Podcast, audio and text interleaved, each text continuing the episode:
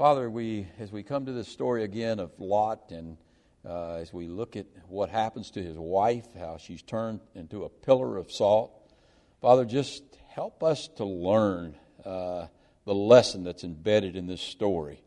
Lord, a warning that's embedded in this story, a warning for all of us, Lord, who call ourselves Christians.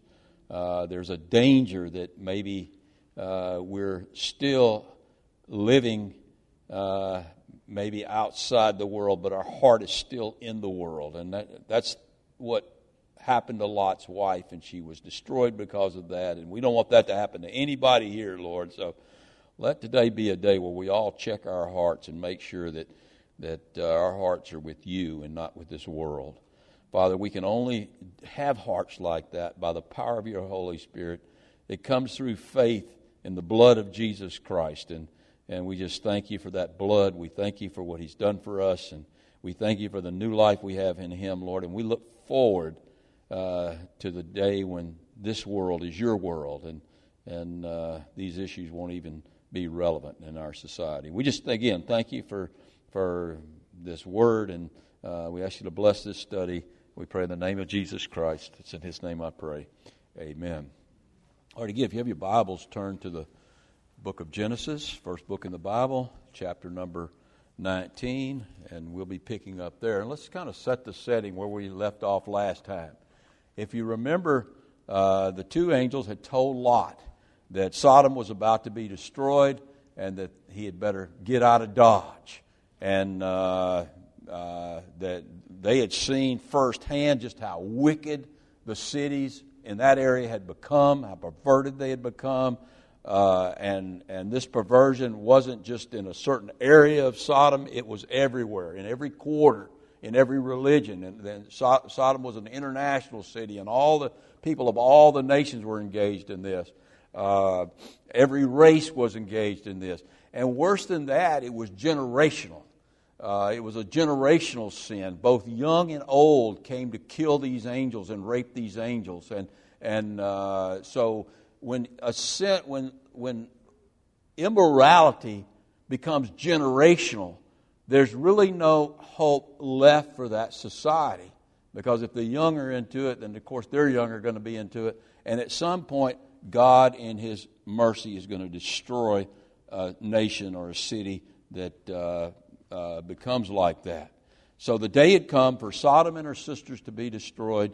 And so early that morning before dawn, the angels tell Lot, get anyone who's yours, your family or your friends, and anybody that will come with you and leave the city immediately.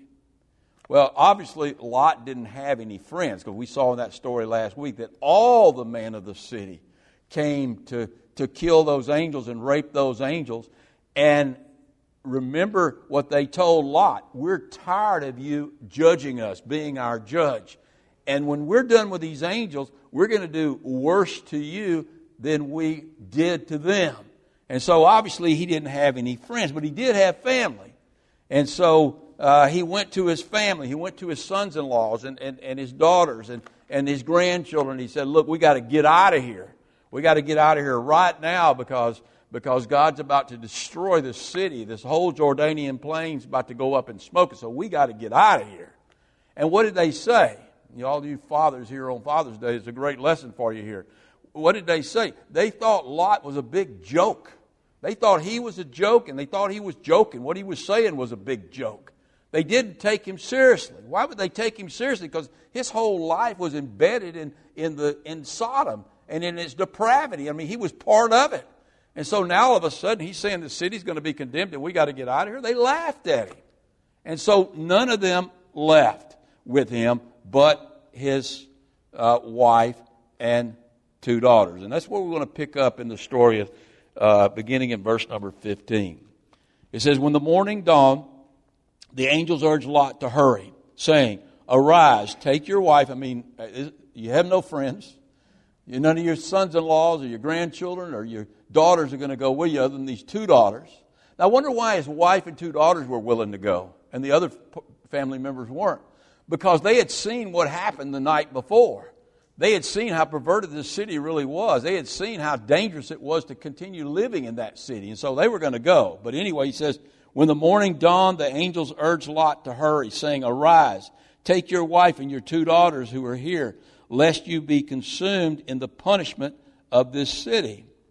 Now, I'm pretty sure at this point the angel of the Lord had returned, and he's with these angels, and he's the one who's speaking here. And I'm going to be able to show you that here in just a few minutes. But, but uh, no doubt he's back on the scene. And uh, Lot's wife and his two daughters have agreed to go because of what they had seen the night before. But they still were lingering. We're going to get a picture here. They still didn't really want to leave. I mean, and you can understand that because they had, she had grandchildren there. She had family there. She had daughters there. She had sons-in-laws there. And, and, uh, their home was there. There, and, and they lived in prosperity there, and they, and they probably weren't going to live in prosperity any longer once they left Sodom. They were leaving all their material goods. They, they really were just basically taking the shirt off their backs and a few other things, and that was it. And, and, and so, uh, even though it had almost cost them their lives, they were still lingering. They weren't really ready to leave Sodom. Sodom. So look at verse number 16. And while Lot and his wife lingered, the man took hold of them. They're going to have to be drug out of there. That's, that's really sad. But the man, the man took hold of his hand, his wife's hand, and the hands of his two daughters, and the Lord being merciful to him. I mean, why is the Lord doing this? Because of his mercy. And they brought him out and set them, him and them outside the city. Now, they loved Sodom so much that they really, literally had to be drug out of there in order to leave, or otherwise they would have been destroyed. And, and, you would have thought at this point the angels would have said, you know, enough is enough with you guys. If you love this place so much, just stay here and, and die with it because it's about to be destroyed. And, and, uh, and you would think they would have said, you know, tough, we're out of here. But the Lord, why did the Lord get them out of there? Because the Lord is merciful. Thank goodness that the Lord is merciful because none of them, none of us would make it. And I wonder about us. I wonder about us when judgment comes. And judgment is coming, by the way. It's coming to America. It's coming to this world. And I wonder about us. I mean, I mean, think about it a minute. Are we really ready to give up the physical comforts of this modern society in which we live. I mean, are we really ready to do that? I mean, I really believe that heaven is going to be a culture shock for most of us. I mean, when you get to heaven, there's not going to be any CNN, nor Fox. There's not going to be any TV. There's not going to be any movies. There's not going to be any internet. There's not going to be any golf. And imagine this if you can, there's not going to be any motorcycles. I mean, it's going to be totally different from this world in which we live in right now. So be honest with yourself. Is your heart set here on this earth and the things that you own on this earth and the things you're doing on this earth? Or is your heart really set in heaven? We're told to set our mind on things above. How do we set our mind on things above? We, we, it's where our focus is. I mean, to set something means you that you you you you set it like in concrete. Your focus should be on the things of heaven, on Christ, on worshiping Christ. Your focus should be in prayer. Your focus should be in worship. Now, we got to live our lives, and I, and I understand that. But I think for a lot of us, we're so worldly, we're not much different from Lot and Lot's wives, his wife and his two daughters. I mean, we're, we're, we're right there. And, and uh, thank God for his mercy. Because if it was left to us, I think some of us would cling to this world even if we heard the trumpet blow, it'd be like, oh, goodness, I don't want to leave. I'm having a good time today. I don't want to leave today. I've got plans for tomorrow. I'm buying a new house. I'm getting a new truck. I'm, I'm getting married. I'm doing whatever. And I, and, and, and I don't want, I really, let's, let's do this heaven thing a little later on. But thank goodness the Lord is merciful. And He'll drag us out of here just like He drug Lot out of here if we have real faith. Now, Lot had real faith. We're going to see that in a minute. And, but the only reason they ever made it out wasn't any merit of their own, it was strictly God's mercy. Now, verse number 17. It says, And while he lingered, I'm sorry, verse number 17. So it came to pass when they had brought them out that he said, Escape for your life. Do not look behind you, nor stay anywhere in the plain. Don't linger back. You got to get out of here. Escape to the mountains, lest you be destroyed. Now I got to tell you, if, these, if the Lord Himself, the angel of the Lord, was there, and two angels, and they told me you better get out of Lafayette quick, I would get out of Lafayette. I would think I'd want to get out of Lafayette quick. And they told me to go to the mountains. That would be fine because I love the mountains. But Lot didn't like the mountains. And so, so, so, so Lot said to them, listen to what he says. Lot said to them, please know my lords. Now, really, literally, he says, no Adonai. No Lord. That's the literal translation there. No, Lord, I'm, I don't want to leave and go to the mountains. Eh, don't make me go to the mountains. You know, you see the problem with that? You see the contradiction in terms? No and Lord? You don't tell the Lord no. If He's really your Lord, you don't tell the Lord no. I mean, I'm reminded of Peter. You remember Peter and, and, and the Lord brought that sheet down from heaven and it had unclean animals and clean animals on it. And Peter was this Orthodox Jew and he wouldn't eat anything unclean. And the Lord said, Take and eat. And the Peter said, Not so, Lord. And that's funny to me. Because if he was really Lord, the first thing you're going to do if he's Lord is do what the Lord says. And I, how often we do the same. Lord, no, I'm not going to do that. Or Lord, I don't want to do that. I mean, here was Lot and he didn't want to go to the mountains. And so, uh, you know, to, to, to to, for the Lord to tell you to do something and then in the same breath tell him no, you call him Lord and then tell him no, then he's not really your Lord. You really haven't come to a place where Jesus is really Adonai. He's really your Lord just because you call him Lord. You've only come to a place when he's truly your Lord when when he says to do something, no matter how simple it is, you immediately do it. And I tell you what, that's how you're blessed as a believer, when you can really, truly come to that place where the Lord is really, really Lord. You're going to be really, really blessed. Because the Lord will be your shepherd, and you shall not want. He'll lead you beside still waters. He'll lead you to green pastures. I mean, He's going to take you somewhere good if you let Him be Lord. But too often we call Him Lord, but we don't let Him be Lord. Then verse number 19. This is what Lot says. He says, he goes on, he says, Indeed, now your servant has found favor in your sight. You guys are really nice guys to get me out of here and not destroy me. But Lot is always wanting a compromise. He's always, he's carnal. And he's always wanting to compromise and have one foot in the world and one foot in heaven. And so he says, Indeed, now your servant has found favor in your sight. And you have increased your mercy, which you have shown me by saving my life. But I cannot escape to the mountains. You know, I'm not going to do that. Lest some evil overtake me and I die. Adonai, Lord, I've known you, I know you've shown me a lot of mercy, but I need some more, I need one more favor. Don't make me go to the mountains. Please find me a city. I mean, it could be a little bitty city, but find me a city that I can escape to. I mean, after all, you know, Lord, I'm a city boy. I mean, you can even say I'm a sissy if you want to. But I'm not going to make it in the mountains. They got lions in the mountains and they got snakes in the mountains and they don't have grocery stores and they don't have malls. So, so don't send me to the mountains, please. Verse number 20. Look at, look at verse number 20. See now, this, he, he's going to show them on a map. Look at this. The, this city is near enough to flee to, and it's a little one. You know, it won't be near as wicked as Sodom. It's a little bitty city, and I'm, I'll be a little bitty city boy.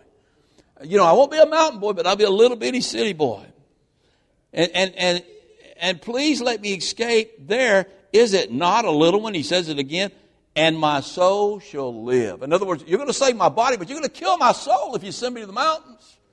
So we want my soul and body to live, don't we, guys? So, so please let me, let me uh, go to this little bitty, itty bitty city. And then look at verse number 21. And he said to him, See, I have favored you concerning this thing also, in that uh, this is surprising to me, that the Lord is, is actually going to grant his request. I mean, if I was Lord, and all of you ought to be thank goodness the Lord didn't like me. But if I was Lord, I'd say, dude, you, enough is enough. Bam, you're out of here. I'm through with you. But the Lord says, and, he, and the Lord says to him, see, Adonai says, I have favored you concerning this thing also, in that I will not overthrow this city for which you have spoken, the one you showed me on the map. Hurry, escape there. For I'm not going to do anything until you arrive there, because I don't want you getting harmed. And look at the mercy of the Lord on this guy. Therefore, the name of the city was called Zoar, which, which means little city. And the sun had risen upon the earth when Lot entered Zoar. Zoar, little city, sunrise, Lot's there, and now comes this great judgment. And, and look at verse 24. Then the Lord, Jehovah, you see it in caps there, the Lord on earth called down, this is Adonai, this is the angel of the Lord. That's why I told you he's there now. The Lord rained brimstone and fire on Sodom and Gomorrah from the Lord out of the heavens. Now you got the Lord twice there. See, you, see the two, two persons of the Trinity there. You see the Son on earth and you see the Father in heaven. It's the same Lord. It's Jehovah God.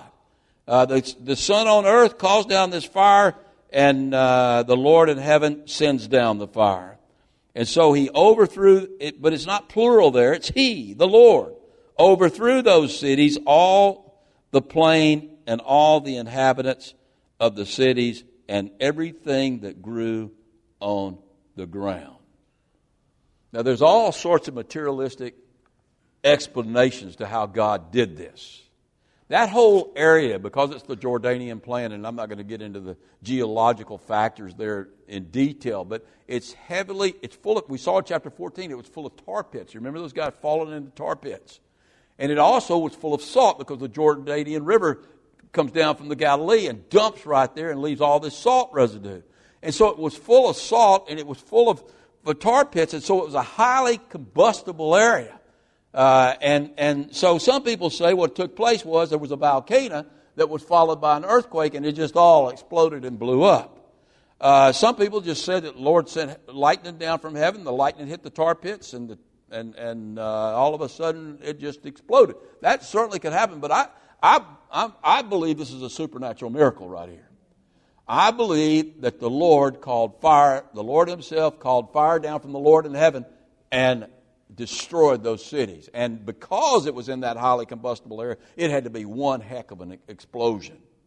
But he called it down, just like Elijah called down fire from heaven. Remember, and he consumed, consumed that altar that had been drenched in water and it was totally consumed. Well, that was a miracle.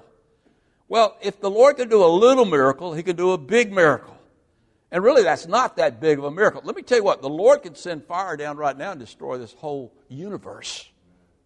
He holds it all together. He can just let it go and it'll, it'll all explode. And so this really isn't a big thing for the Lord to destroy these cities with fire and brimstone coming down from heaven. And, and I believe it's a supernatural event, and that's what he did. But, but I got to tell you, it was one heck of an explosion. And it could be felt and heard for hundreds and seen for hundreds and hundreds of miles. That's how big it was. Now look at verse number 26. Here we go. Now we get to the heart of this text. But, but, his wife looked back behind him. Now, she's behind him, so that tells us she's lingering back.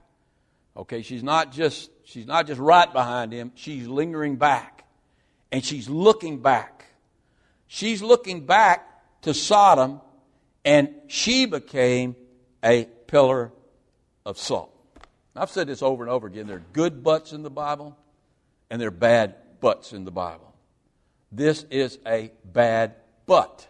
But it is a very significant but, one of the most significant buts in the entire Bible, because it serves as a warning to us, to every one of us. I believe if Jesus was standing in this room right now, he would say this to every one of us. Remember what he said in Luke chapter 17. Flip there for a minute. Luke 17.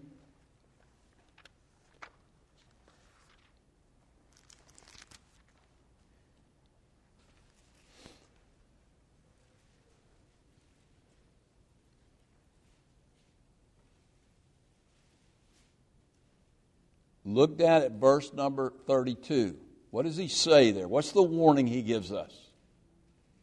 Luke 17 32. Remember Lot's wife. Remember Lot's wife. Oh, what's he mean by that? Well, let me tell you what he means. It's a severe warning to not do what Lot's wife did. And what did she do? She kept drifting back towards Sodom.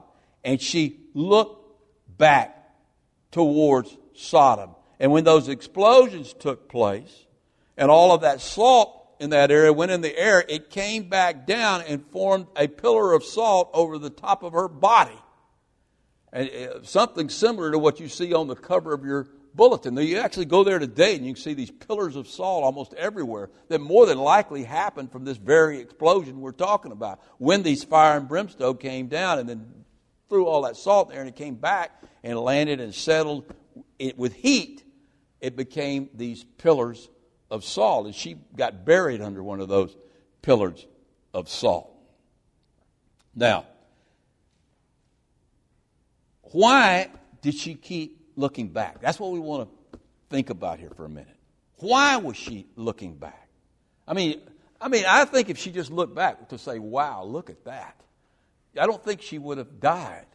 It wasn't that. She kept looking back because her body had left the wickedness of Sodom, but her heart was still there. You know, you can come down the aisle. We don't do invitations here, but in a Baptist church, you can come down the aisle and say, I believe in Jesus Christ, and you can get baptized and you do all those sorts of things. And you, you can say, you can take your body and do things with it. But what really matters is what have you done in your heart? I mean, and one of the ways you measure your salvation is your worldliness. Now, you know, you look at Lot, and and God, I don't know if anybody could be much more worldly than he was. So you can be saved and be worldly, but that's a dangerous, dangerous place to be. Because if you're worldly, there's a danger that your heart is still in this world and your heart hasn't been given over to the Lord. And, and, and so there's this warning here remember Lot's wife.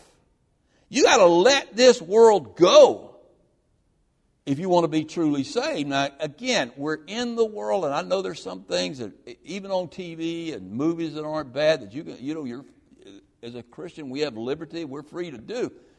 But if our heart, I mean, if you can go watch one of these movies where they trash the name of the Lord, where they do all sorts, they're engaged in all sorts of immorality, and, and all sorts of wickedness, and you're saying hooray to that.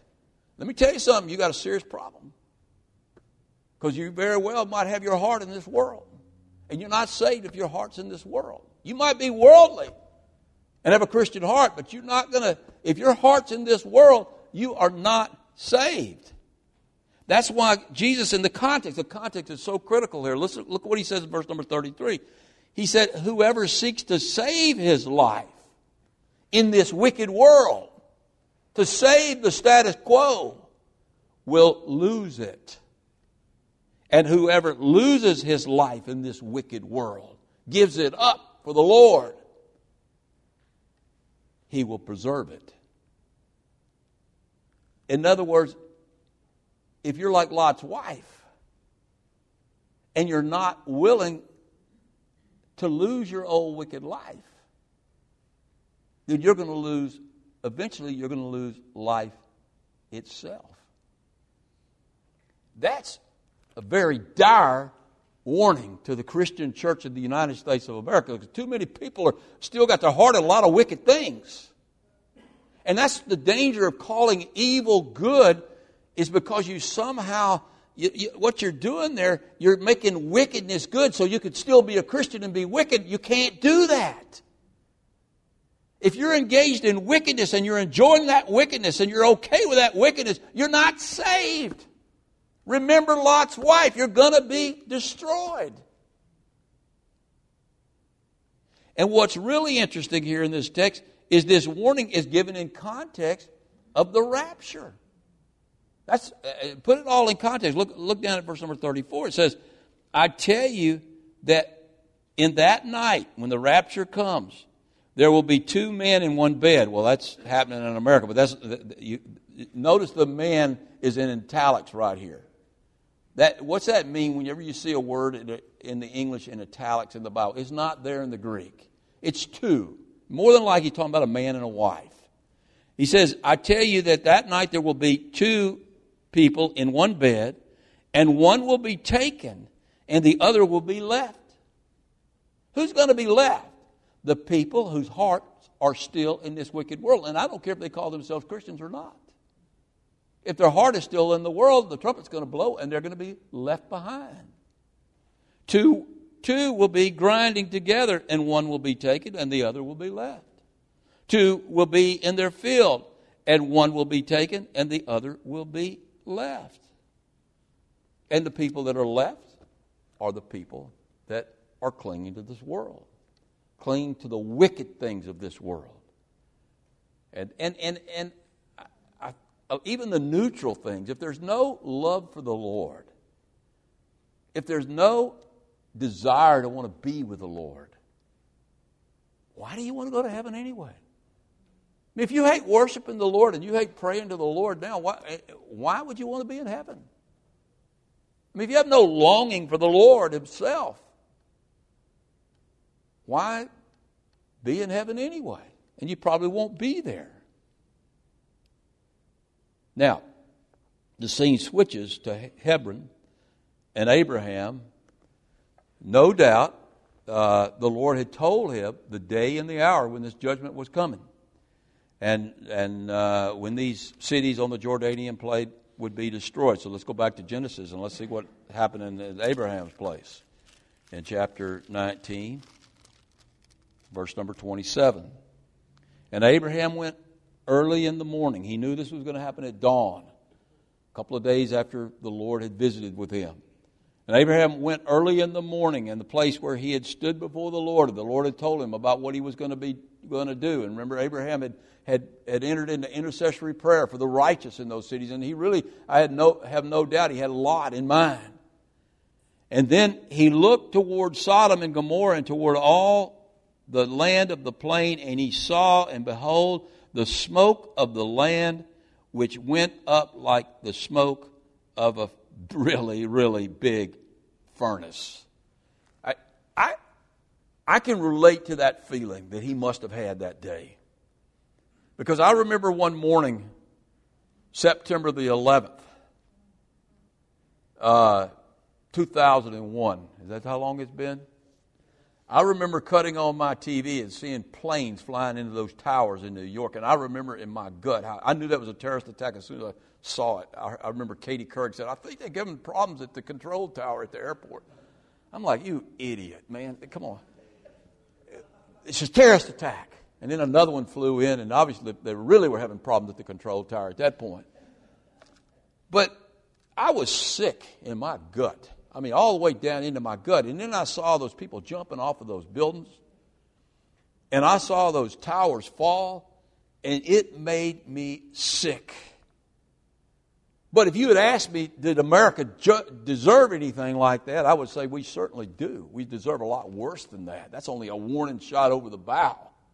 And that's what makes me sick even now. Is that the judgment's coming, and it's going to be a lot worse than 9 11. There's going to be a lot more towers come down than just two or three. There going to be towers coming down all over this country when God judges this country. And, and that sick feeling, I wondered even then if it was happening right then.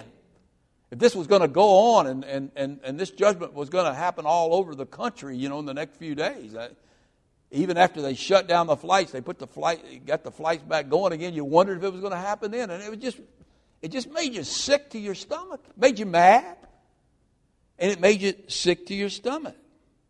But here's Abraham, and and and uh, I, I think he's sick to his stomach. But also, he was well aware of the wickedness of the people in Sodom, and so he understood that God had every right to judge those cities. Listen to what Jude says in in verse number seven of his little book. He says, Sodom and Gomorrah, listen very carefully, and the cities around them in a similar manner to these have given themselves over to sexual immorality and they've gone after strange flesh. Strange flesh is, is a lot of things, but it's homosexuality, it's bestiality, it's a lot of things. And God judged them. God judged them. And they're set forth as an example, Jude says, suffering the vengeance of eternal fire that everybody's going to suffer who goes the way of Sodom. And remember Lot's wife. If that's all that stuff's okay with you, and you can look back at all of that and say it's okay, there's a problem.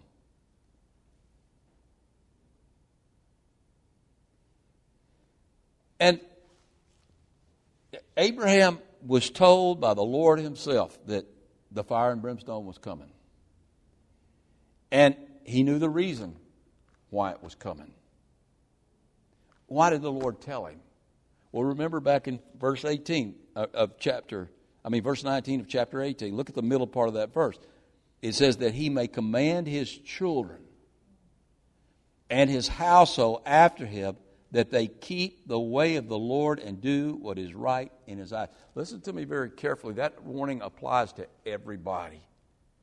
That you keep the way of the Lord and you do what is right, not in your own eyes, but what is right in the Lord's eyes. Or less, or else you will be judged. A nation who does what is right in their own eyes will be judged. And Abraham passed that warning down. He saw it with his own eyes. And I have no doubt he told Isaac about it. And Isaac told Jacob about it. And Jacob told his 12 sons about it. And one of those 12 sons was Levi. And from Levi, that tribe of Levi, came Moses. And Moses wrote this down for us so that we get that warning so that we pass it down to our children. You fathers want to pass something down to your children, you better do what is right in the Lord's eyes. If you're not going to do what is right in the Lord's eyes, you will be judged. But that's not the only lesson. I mean, you can't help here but seeing the mercy of God the fact that God judges always in mercy. Always in mercy. You know, that fire and brimstone was mercy. Because, boom, they were out of there. They were destroyed instantly. If I was the Lord, good thing I'm not. I would have been a lot slower than that. I mean, I want to fire and brimstone to come down out in traffic on everybody but me. God judges in mercy. Psalm 145 The Lord is good to all, all, and his mercies are over all his works, even his judgments. His mercies trump his judgments. And he showered mercy, I believe, on the people of Sodom and Gomorrah by just wiping them out instantly. And he showed a lot of mercy to Lot. Now, why would he show so much mercy to a man who seemed to be so messed up? Well, look at verse number 29. It says, And it came to pass when God destroyed the cities of the plain that God remembered Abraham and sent Lot out of the midst of the overthrow, which he overthrew the cities in which Lot had dwelt. You know why Lot was spared? Because of Abraham. That's the only reason he was spared. Now, Lot had saving faith. I have no doubt he had saving faith. Second Peter, we're told that Lot was a righteous man. Goodness, that doesn't look like the Lot I'm reading about. But he's called a righteous man because he had. But you know why? Because he believed God, he had faith, and his faith was accounted to him for righteousness. That's how come he was a righteous man. But why did Lot have faith? Because faith is a gift from God, not of works, lest any man should boast. So if you've got faith, it's a gift from God. Now, why did Lot get the gift? Because the Lord remembered Abraham. That's why. He remembered that Abraham loved Lot like his own son. He loved him. He remembered that Abraham loved Lot so much that Abraham was willing to risk his life and take 300 men to go fight an army of four kings with thousands of soldiers to rescue Lot. He loved him that much. I actually, to me, if you look at it from the outside, it almost is as if he risked his own soul in this intercessory prayer he has with the Lord. I mean, he's actually questioning the goodness of the Lord in that intercessory prayer. God could have said, You just get out of here, bam. And so the Lord, in his mercy, sent Lot out of Sodom before it was destroyed because he remembered Abraham. Now, here's what I want you to see here. Very important lesson. For all of us on Wednesday night, it's a very important lesson. All everybody comes over here and prays, and we kind of flippantly lift somebody up for salvation. A very important lesson right here. And if in your home prayer life, you kind of flippantly go through a list and you lift people up for intercession, you wonder why they never get saved. Well, there's a lesson right here. What's the lesson? Well, first of all, if you're going to pray for somebody and get God to act on behalf of your prayers, you got to take some risk.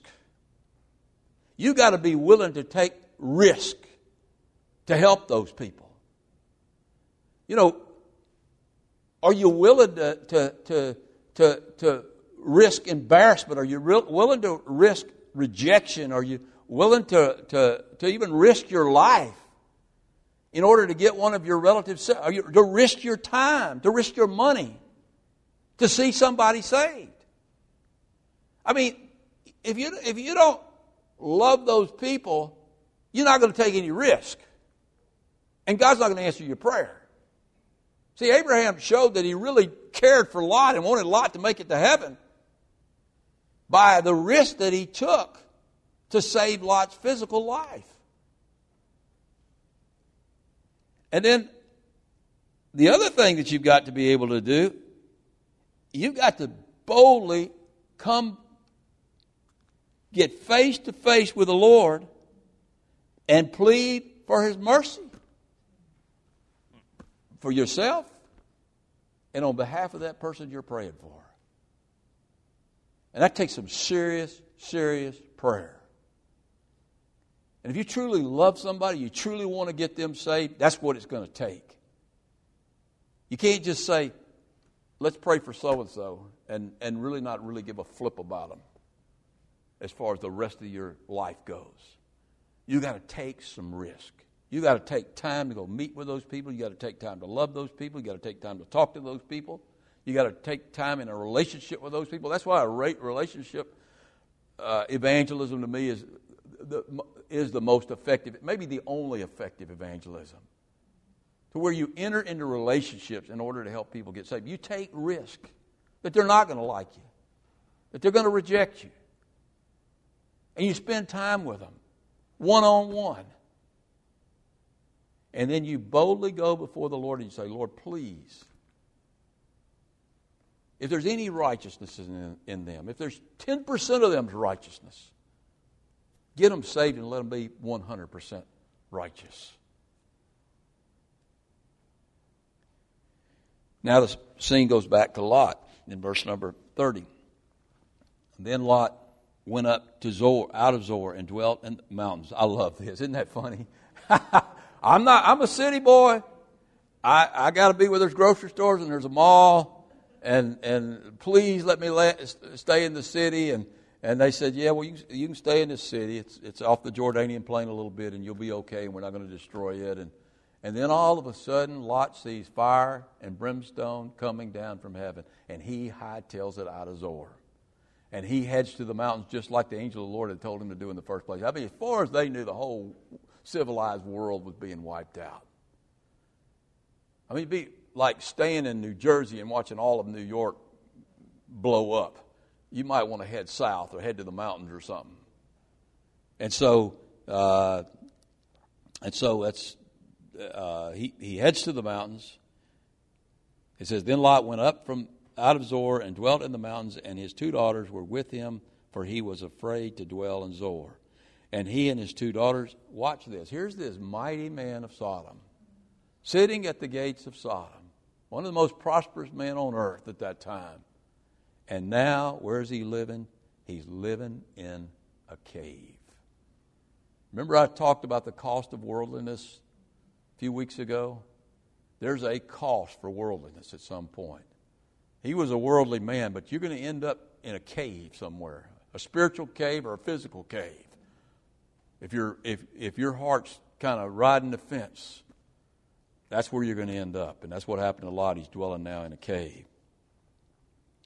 And then in verse 31, now the firstborn said, They're in the cave for a while, and the firstborn said to the younger, Our father is old, and there is no man on earth to come into us, as is the custom of all the earth. Now, I, one of the things I kind of question here why didn't Lot head to Hebron to see Abraham? Well, I think you could propose a couple of reasons. One is that he was embarrassed. Now, here was this guy who was very prosperous, almost as prosperous as Abraham, and he had lost everything.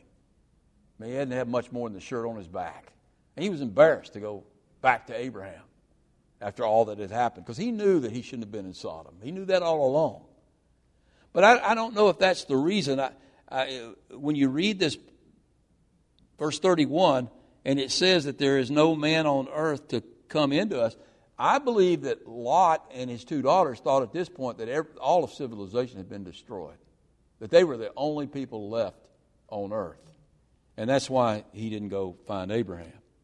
Then, verse 32, he says, Come, let us make our father drink wine, and we will lie with him that we may preserve the lineage of our father. Now, that's really interesting to me.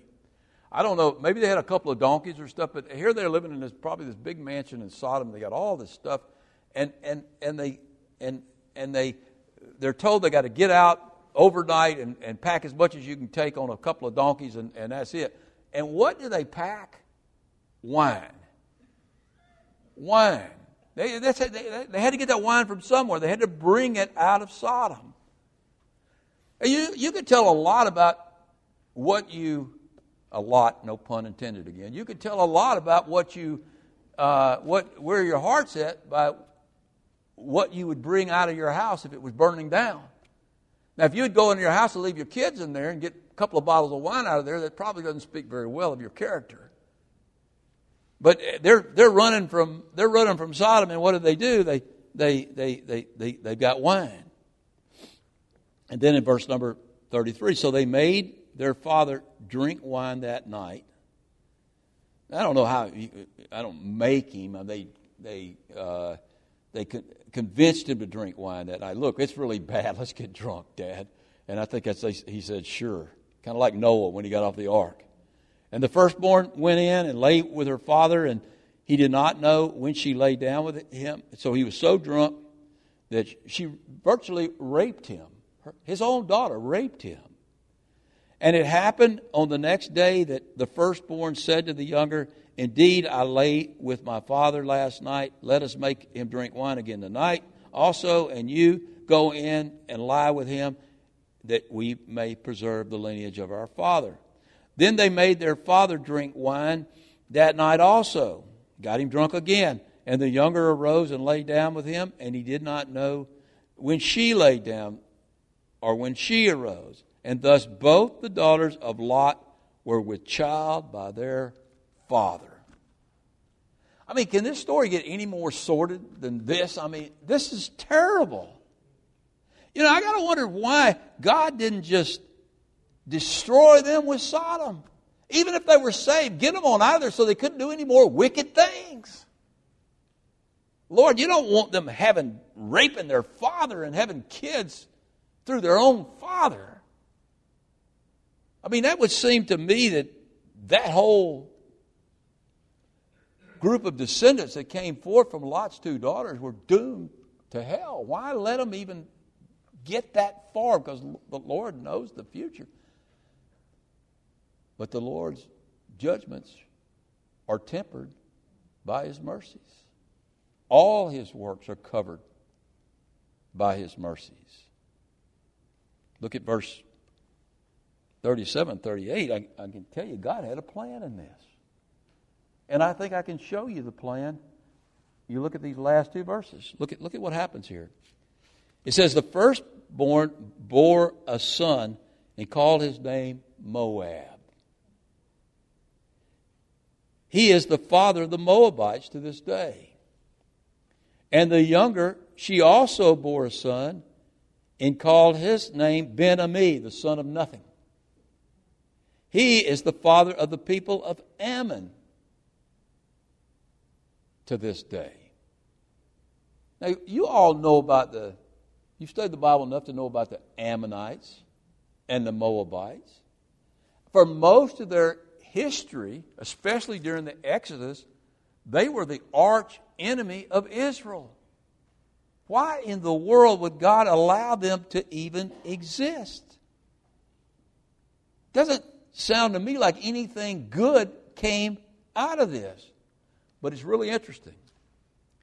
When you get to the book of Jeremiah, and Jeremiah prophesies about the millennium, there's two nations there that show up in the millennium on the east side of the Jordan Ammon and the Moabites. They make it to the millennium. Now, they've been assimilated now by the Arabs, but one day gonna, there's going to be two nations there the Ammonites and the Moabites because God judges in mercy. But there's a greater mercy that's in this little story. From the nation of Moab came a Moabitess named Ruth. All you, all y'all know the story. I'd love to just sit here and tell you. If y'all want to stay another hour, I'll tell you the story about Ruth. But what a great story! She's the great grandmother of David. And not only that, she ends up right there in the midst of the genealogy of Jesus Christ. You look at Matthew chapter 1, verse 5, and there is Ruth, the Moabitess, in the genealogy of Jesus Christ himself. An accident? No, that wasn't an accident. She was, she was chosen before the foundation of the world to be in the genealogy. Everybody on that list was chosen before the foundation of the world to be on that list. To be in the line of Jesus Christ. I, I got to tell you, it just never ceases to amaze me the wisdom and mercy of God. He's always working good through our most evil works, He's working good. But remember Lot's wife. If you're like Lot's wife, he can't help you. If you aren't willing to lose your life in this wicked world so that you can have the new life, the eternal life, the abundant life that Jesus offers, then you put yourself out of the reach of God's mercy and love. And instead, you put yourself in the danger of eternal wrath. A serious, serious warning. That's why the Bible says, work out your soul, work out your own salvation with, with fear and trembling. Remember Lot's wife. Let's go to the Lord in prayer. Father, we just thank you for your goodness. We thank you for this great warning here.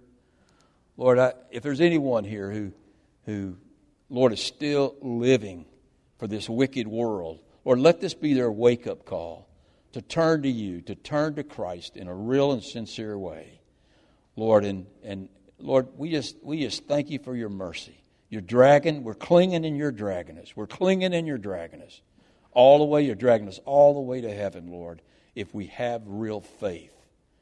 Lord, the faith that comes through belief in Jesus Christ, the faith that makes us righteousness, righteous through his blood. We just thank you for that faith. It's a gift from you, uh, so there's no boasting. We thank you in Christ's name. Amen.